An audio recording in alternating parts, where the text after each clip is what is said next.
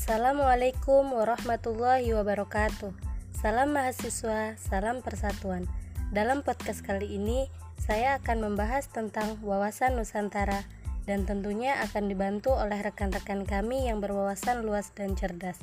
Semoga podcast ini dapat memberikan manfaat untuk kita semua.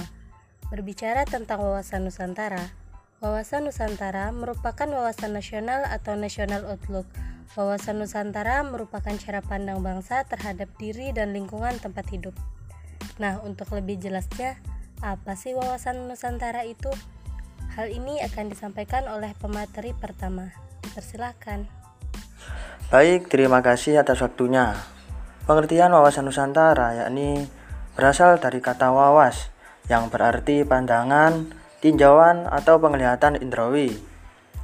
Akar kata ini membentuk kata wawas yang berarti memandang, meninjau, atau melihat.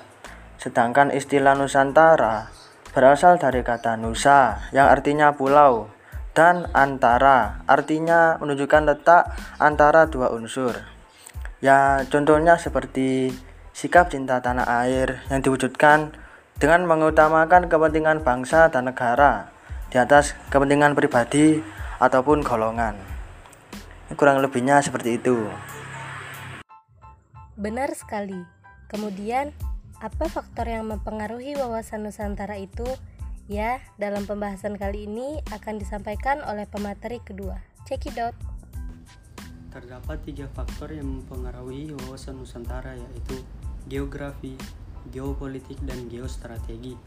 Faktor pertama yang mempengaruhi wawasan Nusantara adalah faktor geografi, yaitu Kepulauan Indonesia, konsep wilayah laut, dan karakteristik wilayah Nusantara.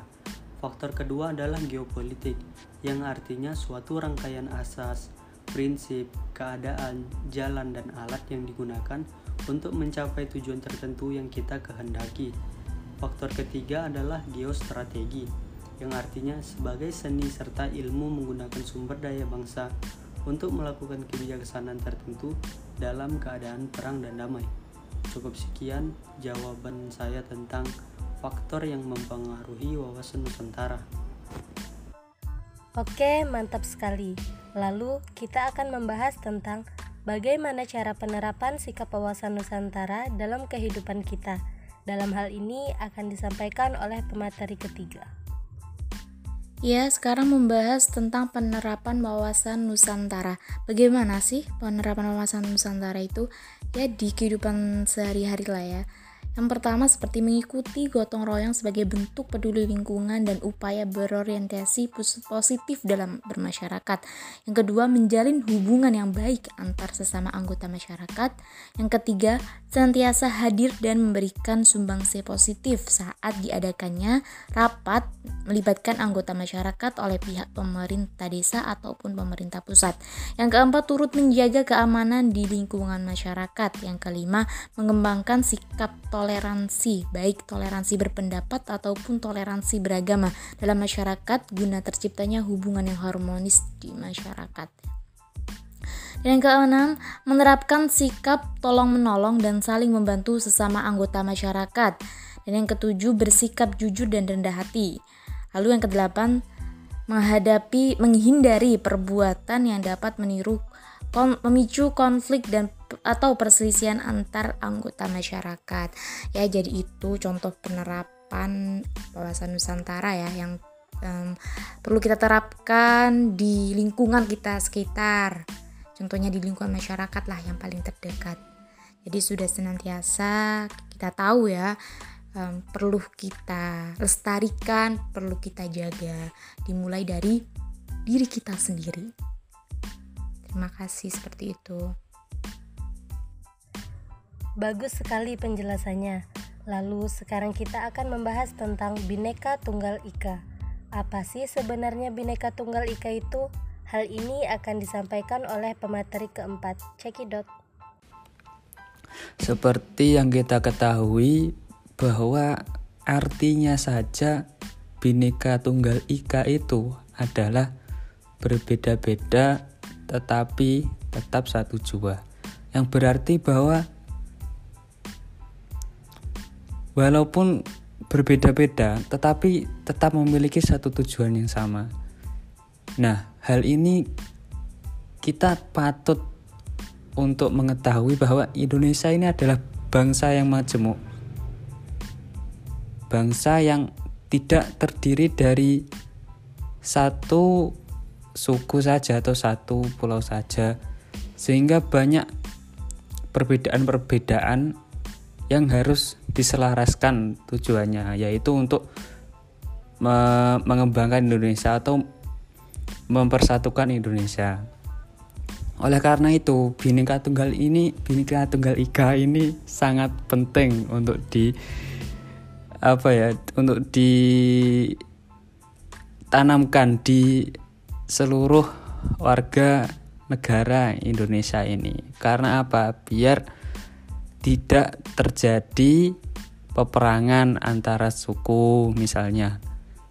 Hal ini penting karena itu salah satu faktor penyebab Indonesia menjadi negara yang adil, makmur, dan sentosa. Sekian dari saya.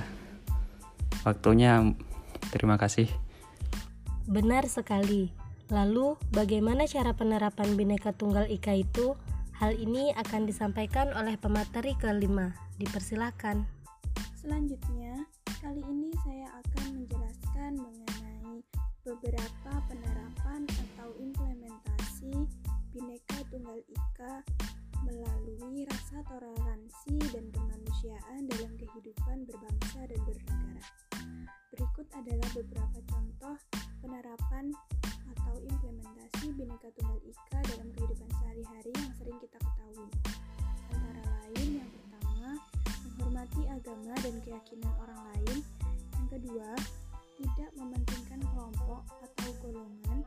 Yang ketiga, bekerja sama dengan orang dari suku manapun. Yang keempat, saling tolong-menolong dalam bermasyarakat. Yang kelima, tidak membuat ujaran kebencian di media sosial. Yang keenam, bermusyawarah untuk membuat keputusan untuk kepentingan bersama. Yang ketujuh, tidak menghalangi orang lain beribadah menurut agama dan keyakinan mereka masing-masing. Yang kedelapan, saling menjaga ketertiban umum. Yang kesembilan, tidak membeda-bedakan status sosial dalam bergaul. Yang kesepuluh, menghargai budaya dan bahasa daerah orang lain. Jadi, inilah beberapa contoh penerapan Bhinneka Tunggal Ika dalam kehidupan sehari-hari. Terima kasih atas penjelasannya. Cukup sekian podcast dari kami. Terima kasih telah mendengarkan podcast dari kami. Semoga bermanfaat dan tentunya akan menambah ilmu pengetahuan kita dan dapat kita amalkan dalam kehidupan kita. Cukup sekian. Wassalamualaikum warahmatullahi wabarakatuh.